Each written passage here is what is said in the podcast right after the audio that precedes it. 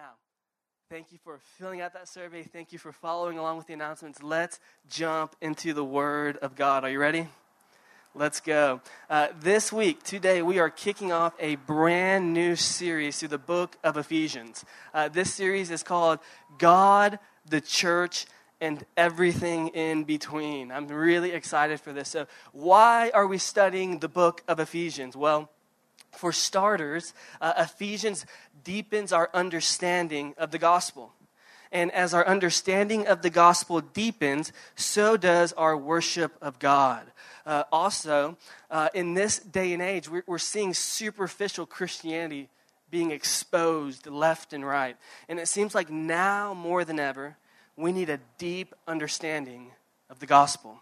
The second reason why we're studying Ephesians is because Ephesians magnifies the importance and the beauty of the church. And some scholars would argue, perhaps more than any other New Testament letter, Ephesians lifts up the importance and the beauty of the church. Uh, in Ephesians, we see how God uh, and the church are central to his purposes. The third reason is well, Ephesians is an incredible summary of many of the many important themes that Paul discusses at length in some of his longer letters, such as Romans and Corinthians. But the thing about Ephesians is that it's awesome. It's short, it's sweet, but it's packed with immeasurable riches. Now, one thing that makes this letter unique is how general it is. It's a very general letter. The reason I say that is because the Apostle Paul, usually when he writes a letter, he's writing, addressing a very specific and serious concern that afflicted the early church. But in this letter, Paul's not addressing any specific concern. He's not addressing any specific issue or sin or idolatry or false philosophy that creeped into the church. He's actually really general. And in fact, this letter is almost uh, considered a manifesto for the church. Because in this letter, Paul develops this robust theology about who God is and what he has done for us and how we ought to live. It gets real practical and it answers some of the most common questions to the Christian life. The first three chapters, we get this bird's eye view of God and what he's done for us in Christ Jesus. And in the last three chapters, we're narrowing in, zooming in on, on practical living. And so there's a few implications that arise for how we ought to live in light of being reconciled to God. So as we journey through this book, we will discuss and learn more about God, the church, and a few key themes that arise in this letter. So this morning, we're going to look at Ephesians chapter 1, verses 1 through 2. Will you please stand with me to honor the reading of God's word? Ephesians chapter 1, verse 1 through 2. It says this Paul, an apostle of Christ Jesus by the will of God, to the saints who are in Ephesus and are faithful in Christ Jesus, grace to you and peace from God our Father and the Lord Jesus Christ. The word of the Lord. Thanks be to God. You may be seated. With the remaining time that we have together, I want to unpack two key subjects, two, two themes that are found in this set of verses. The first one is the will of God, and the second one is faith in Christ. Let's pray. Holy Spirit, we ask you to come prepare our hearts and minds to receive your word. Father, there are so many distractions out there and in here. And Lord, I pray that you would silence those distractions and help us set our eyes on you. Knowing that when we see Jesus, things change in our life. When we see Jesus, we're transformed. And the more we see Jesus, the more we become like him. Holy Spirit, help us to set our hearts on you. In Jesus' name, amen. Amen. uh, about seven years ago, in, in 2013, uh, Pastor Peter, our founding pastor, uh, and Pastor Shad from, from Family Life Austin uh, invited me uh, to join them on this ministry trip they were doing down in Monterrey, Texas, about a six hour drive from here. So, what we were going there to do is partner with our local Every Nation church there, and Peter was going to lead an evangelism training uh, in Spanish. So, if you know Peter, he is an evangelism machine, and he's also fluent in Spanish. So, when you put those two things together, you have a rogue white man for the gospel. It's incredible to see. He was unstoppable, uh, at times frustrating. And uh, we actually got kicked off campus that, that day because he was, he was that crazy. Uh, and so we were there on campus and we were partnering alongside the, the church and the campus ministry there. Um, and, and I, I was just a year and a half in the faith. I didn't really bring much to the table except I was just there to, to kind of watch Hattie, which she was four at the time, and uh, translate for Pastor Shad. And so that's all I did. And so one night, uh, we do this huge worship night. Pastor Shadrick is preaching on freedom in Christ. Uh, at the end of the service, he does this altar call, and something happens that I never have seen before in my life. Every single person in that room gets up and comes to the front. And we were blown away. I'm like, Shad, how are you doing this? I had, I had no context for this. And, and so Shad starts praying for every single person in the room, and he starts prophesying over certain individuals, encouraging them from the Word of God. And, and people are just rocked by the power and the presence of God. And so I'm there with Shad, and, and, and he's praying uh, over people, and I'm, I'm translating to the best of my ability. And, and one couple comes up, and Shad asked me to translate uh, this, this statement that he was seeing. He said, Alberto, I want you to tell this couple right here that the relationship is as strong as two oxes. And, and for the life of me, I could not figure out how to translate the word ox in Spanish. I just couldn't figure it out. And Shad's looking at me and he says, Alberto, tell this couple that their relationship is as strong as two oxes. And I'm thinking to myself, I, I, do not know. I've never said this word in Spanish. I don't know what to say. Uh, so this is what I ended up saying. I said, Tu relación es fuerte como dos vacas. So, some of you are, are laughing because uh, you realize how off I was. Uh, I, I misspoke big time. What I ended up saying was, Your relationship is as strong as two cows and uh, it, it didn't translate the same, and it didn't help that this couple was on the heavier set. So they look at each other, they look at Shadrick, they look at me, and, and to this day, I never told Shadrick that I blundered. I didn't tell him what I said. Shadrick was just like, oh, I guess I'm, I'm just off right now. Uh, and, and, and, and yeah, it was a huge blunder, a huge mistake, and well, we just kept on moving. And, uh, and to this day, I had to Google how to translate ox, and I'm never going to do that again. Uh, huge blunder, but we kept praying. And, and, people were coming up to us for prayer. And what was so fascinating, what was so interesting, is that every, almost half the room that came up to us for prayer had this one prayer request that blew my mind. Almost half the room came up to us, and they would ask Shadrick to pray this simple question, this request What is God's will for my life?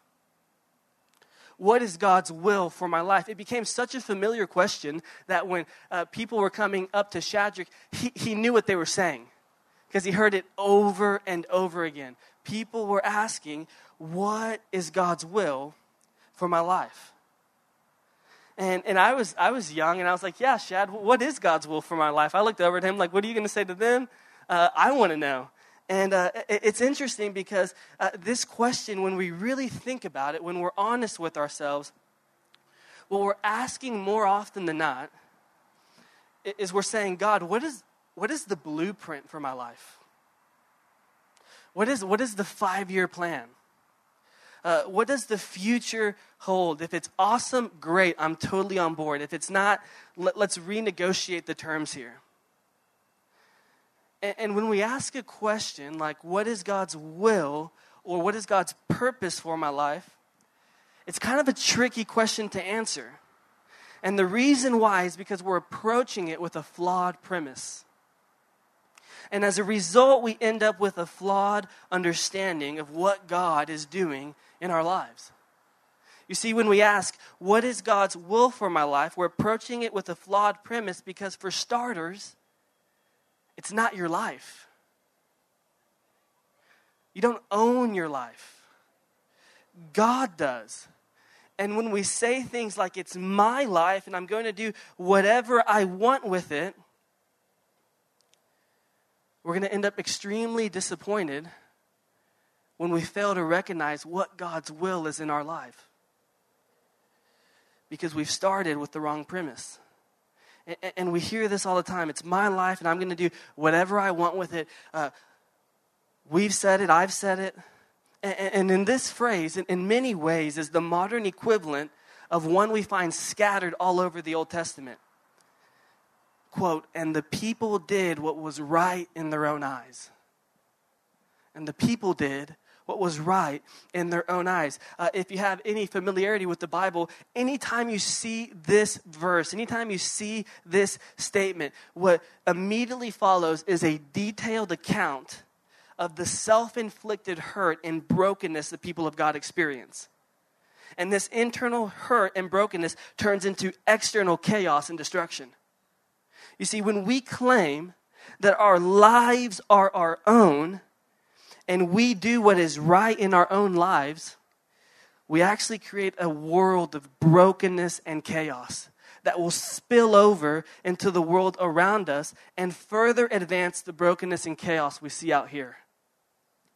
Why?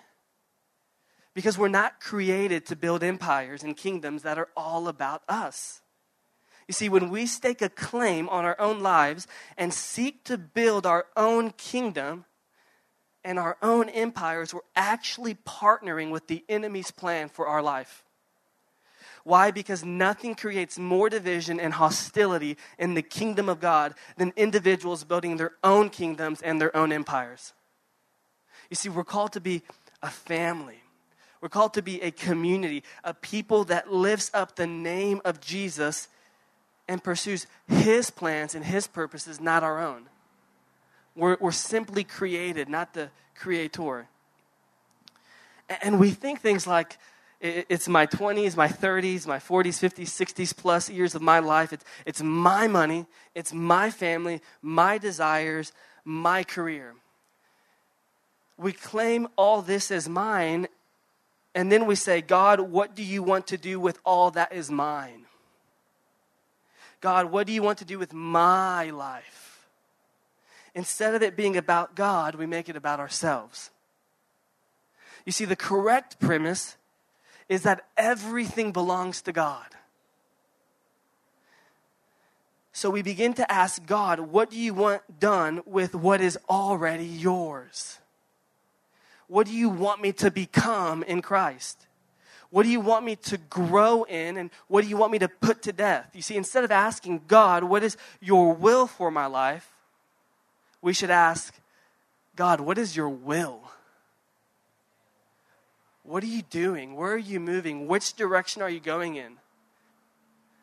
And when you begin to ask that question, then it becomes about you partnering with what God is already doing than making it about yourself. And living a life with God and for God is far more satisfying than living a life for yourself and building your own kingdom and your own empire.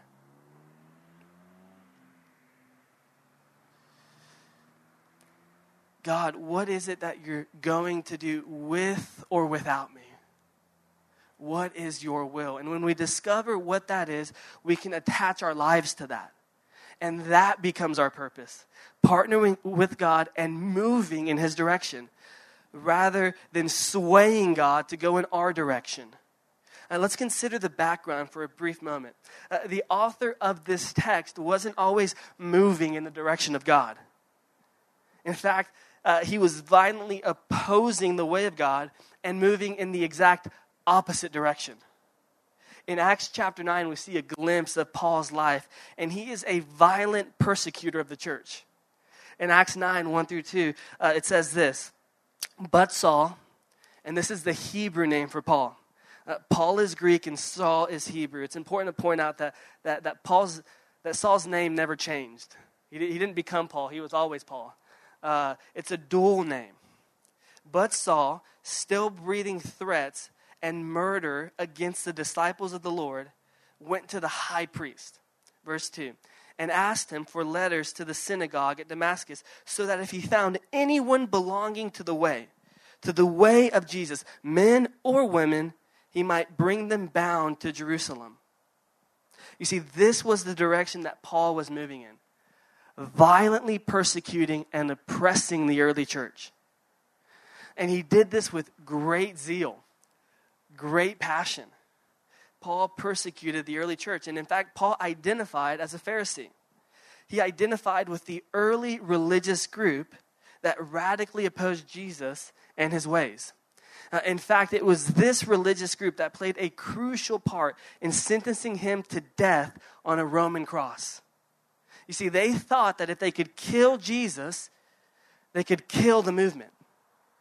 But what we discover in the book of Acts is that this movement is alive and it's rapidly growing.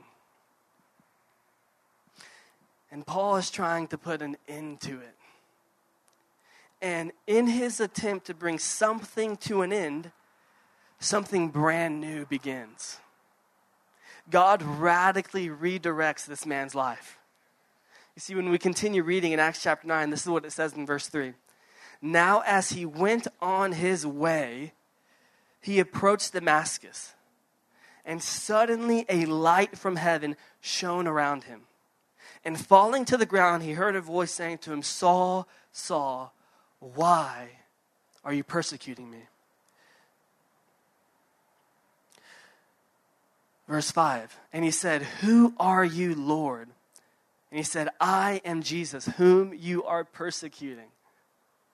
This is so good. Verse 6 But rise and enter the city, and you will be told what you are to do. You see, when we move in the direction of God, when we pursue the will of God, God tells us what to do. We don't tell God what we want to do, He directs our lives. And immediately, we skip down to verse 20. So, so Paul spends some days in the city, and we fast forward to verse 20, and it says this Immediately he proclaimed Jesus in the synagogue, saying, He is the Son of God. And everyone who heard him was amazed, and they said, Is this not the man who made havoc in Jerusalem of those who called upon the name of Jesus? Is not this the same guy? And has he not come here for this purpose, to bring them bound before the chief priests? Verse 22 But Saul increased all the more in strength and confounded the Jews who lived in Damascus by proving that Jesus was the Christ. The person that Paul tried to disprove radically encounters him, and now he lives his life testifying to who Jesus is and the wonderful work of God. And it confounded, it baffled everyone around them. You see, Paul was moving in one direction, and God radically redirected him despite him, despite who Paul was and what he was doing.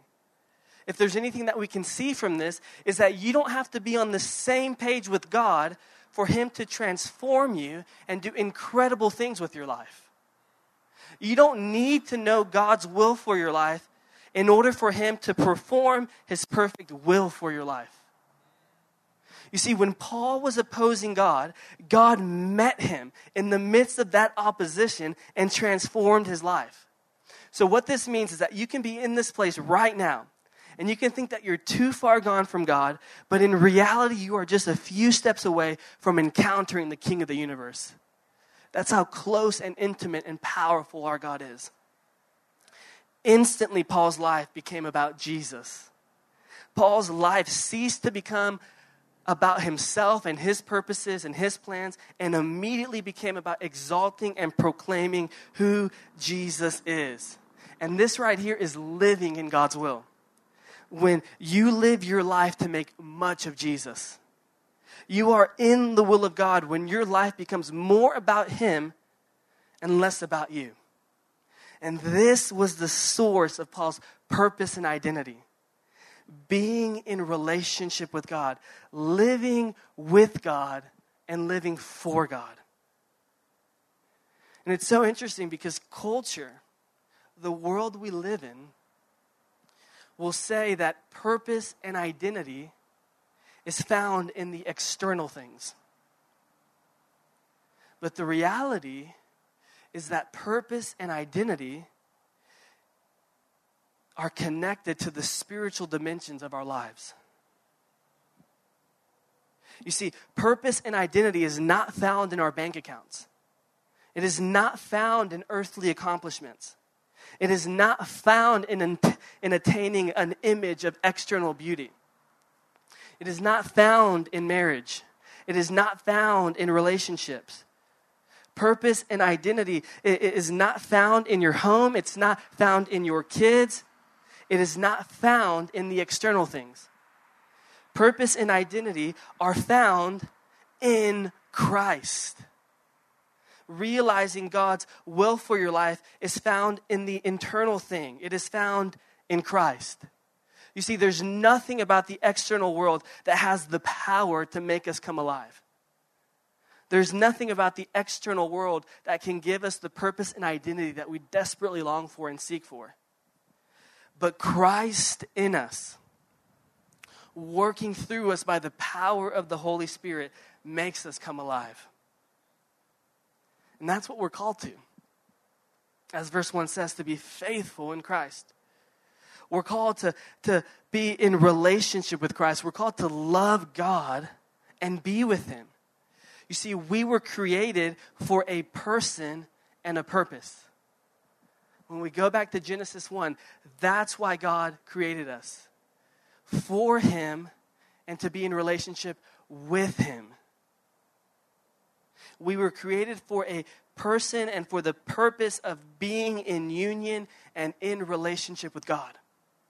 And this God given mandate is short lived. You know the story. Genesis 3, it's lost in the garden. Sin severs our relationship with God. Now the person has been lost, and now our purpose has been lost. And so, what do we do? Instead of living for the person of God, we live for ourselves. We live for others. We live for external things that we believe are going to give us what we long for, that only a relationship with God can give us purpose, identity, security, satisfaction, hope, and love. Instead of living for the purpose of being in a relationship with God, we live for the fleeting purposes of this world. We live in this endless cycle of discovering our purpose and we call it a journey. There is no journey. You are in Christ. That is your purpose, to be in relationship with Him.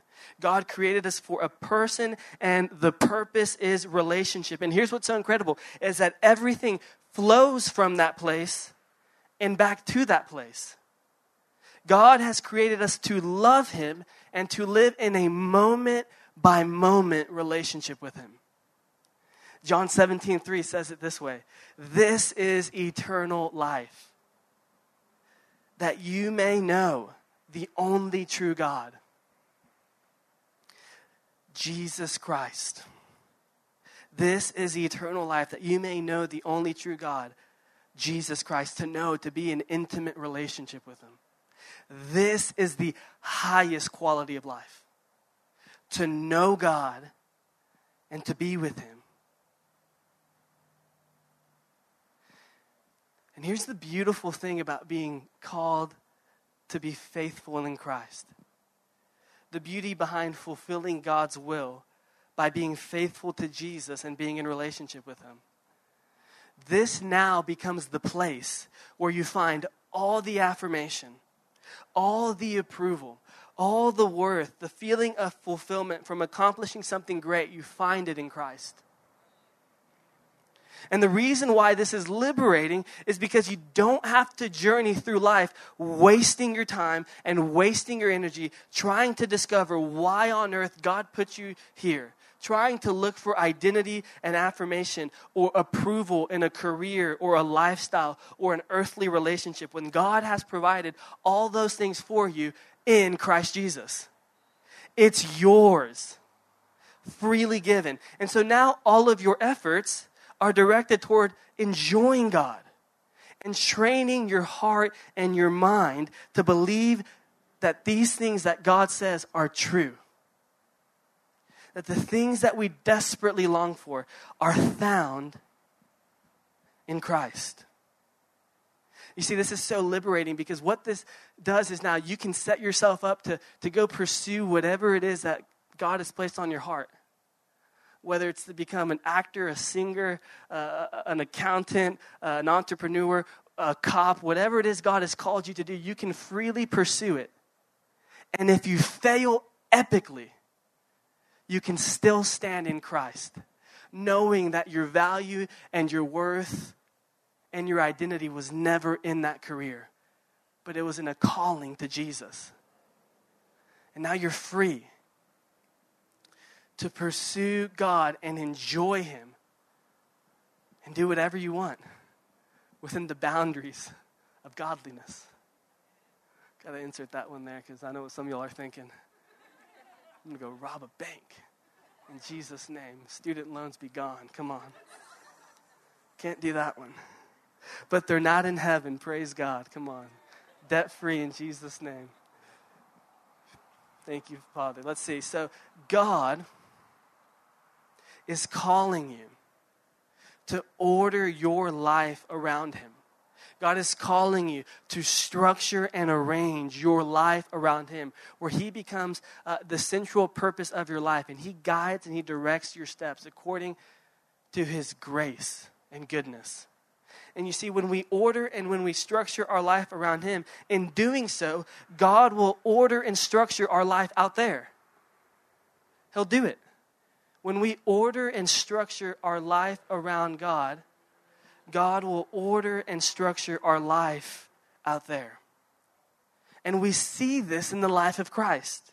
Jesus is ordering and structuring and arranging his life around the Father modeling faithfulness, showing us how we are to live and what we're called to live up to. We see Jesus model faithfulness, and where does that take him?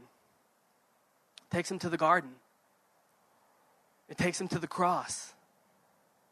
In fact, this is what Jesus says in Luke chapter 22, verse 41 through 42. And Jesus withdrew about a stone's throw beyond them where he knelt down and prayed. Verse 42 Father, if you are willing, take this cup from me. Yet not my will, but yours be done. Jesus structuring and ordering his life around God took him to unpleasant places, yet he was in the will of God. And oftentimes, God will take us, God's will will take us to unimaginable places so that God can do more than we can imagine through our lives for His glory. And we see this put on display. Jesus goes to the cross. Jesus takes the cup of wrath from the Father. Jesus, who knew no sin, became sin so that we could become the righteousness of God. Jesus, who lived a perfect, sinless life, who never lost the person or the purpose, became death and became sin so that we can be reconnected to the person of God for our purpose of being in relationship with Him. Jesus, who knew no sin, became the righteousness of God so that we could find all of our value, all of our worth, all of the identity, affirmation, and approval that we desperately long for in a relationship with Him and not other lesser idols. And this is the provision that Jesus has given us. Jesus goes to the cross and removes every single barrier that restricts us and keeps us from God. And we can come to the altar with arms wide open, unhindered access to God. I want to close with this short poem from American author and poet uh, Ella Wheeler Wilcox. It says this One ship drives east, another drives west. With the self same winds that blow, tis the set of the sails and not the gales which tell us which way to go. One ship drives east and another drives west. With the self same winds that blow, it is the set of the sails and not the gales, not the powerful wind. It's the set of the sails that tell us which way to go. A.W. Tozer, commenting on this poem, said, Let us then set our sails in the will of God. If we do this, we will certainly find ourselves moving in the right direction no matter which way the wind blows. Let us then set our sails in the will of God. If we do this, no matter which way the wind blows, no matter where life carries us, we're moving in the right direction because we're in the will of God. God, our hearts are directed towards the will of God. We're willing ourselves to be in relationship and committed and faithful to Him. When we are in Christ, no matter which way the wind blows, God will accomplish His will for our lives and move us in the direction that will form us into all that He's called us to be, and in the direction that will deepen our love for Him and our relationship with Him let us embrace the person of Jesus. Let us enter into deep relationship and intimacy with him. And as we do so, God will move us in his direction. God will steer this ship and order our footsteps. And we can remain confident that he's a good father, that he's in control, and that he knows where he's taking us. Let's close in prayer. Father, we come to you in Jesus' name.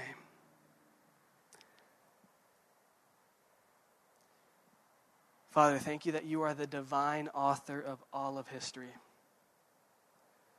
And Lord, you are not writing the story that we believe is best for our lives, but you're writing and orchestrating the story that you know is best for our lives. And Lord, in the valleys and the mountaintops and the brokenness and chaos and the moments of joy and celebration, we remain confident that we can hope and remain secure because you are with us. And Lord, wherever the wind takes us, wherever we find our feet being ordered, the highest privilege is not the destination but is being found with you. Lord, remind us of this beautiful truth as we go into this week. Lord, remind us that you have gone great lengths to restore us to the purpose, to the person and person, to the person of God and the purpose of being in relationship with you.